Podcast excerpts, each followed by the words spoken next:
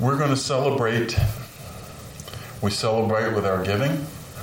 We celebrate with our worship. We celebrate with our enjoying the Word and learning the Word. But we also celebrate with communion. See, communion is a celebration of what Jesus did that he went to the cross, that he was crucified, dead, buried, and rose again. That is, go ahead and pass it out. And that is the celebration. See, he went, but we went with him. We were hidden in him. We're in there. You've got to understand you're already in there. And that's what we're going to celebrate that we are in Him and that He is in us.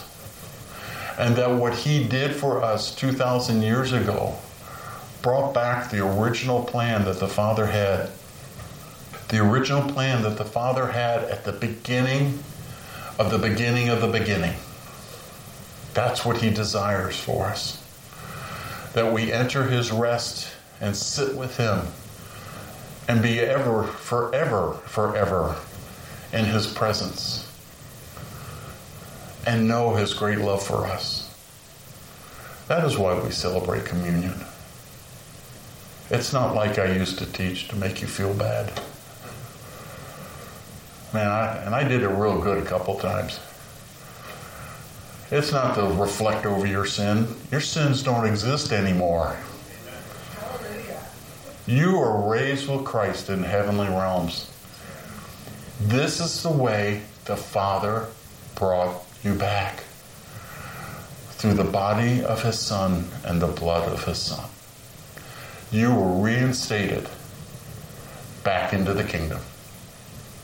So that's what we celebrate. So this is His body. It was broken for you. But we celebrate. Thank you, Jesus that you made a way for me to come back to the Father. That I can get back to the garden, to the tree of life, and I can eat. I can eat of you, Jesus, and know life. Take and eat.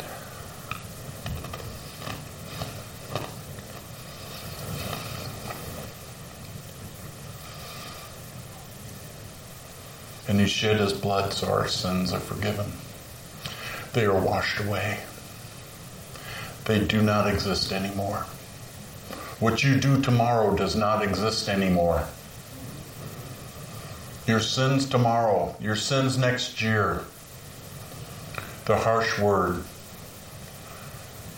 the glance, the attitude, anything that is against him does not exist anymore because of what Jesus did. Because, see, when you rejoice and you know that your sins are forgiven and you were seated with Him in heavenly realms, you're just in awe for the glory of His grace that you sit there with Him. Take and drink.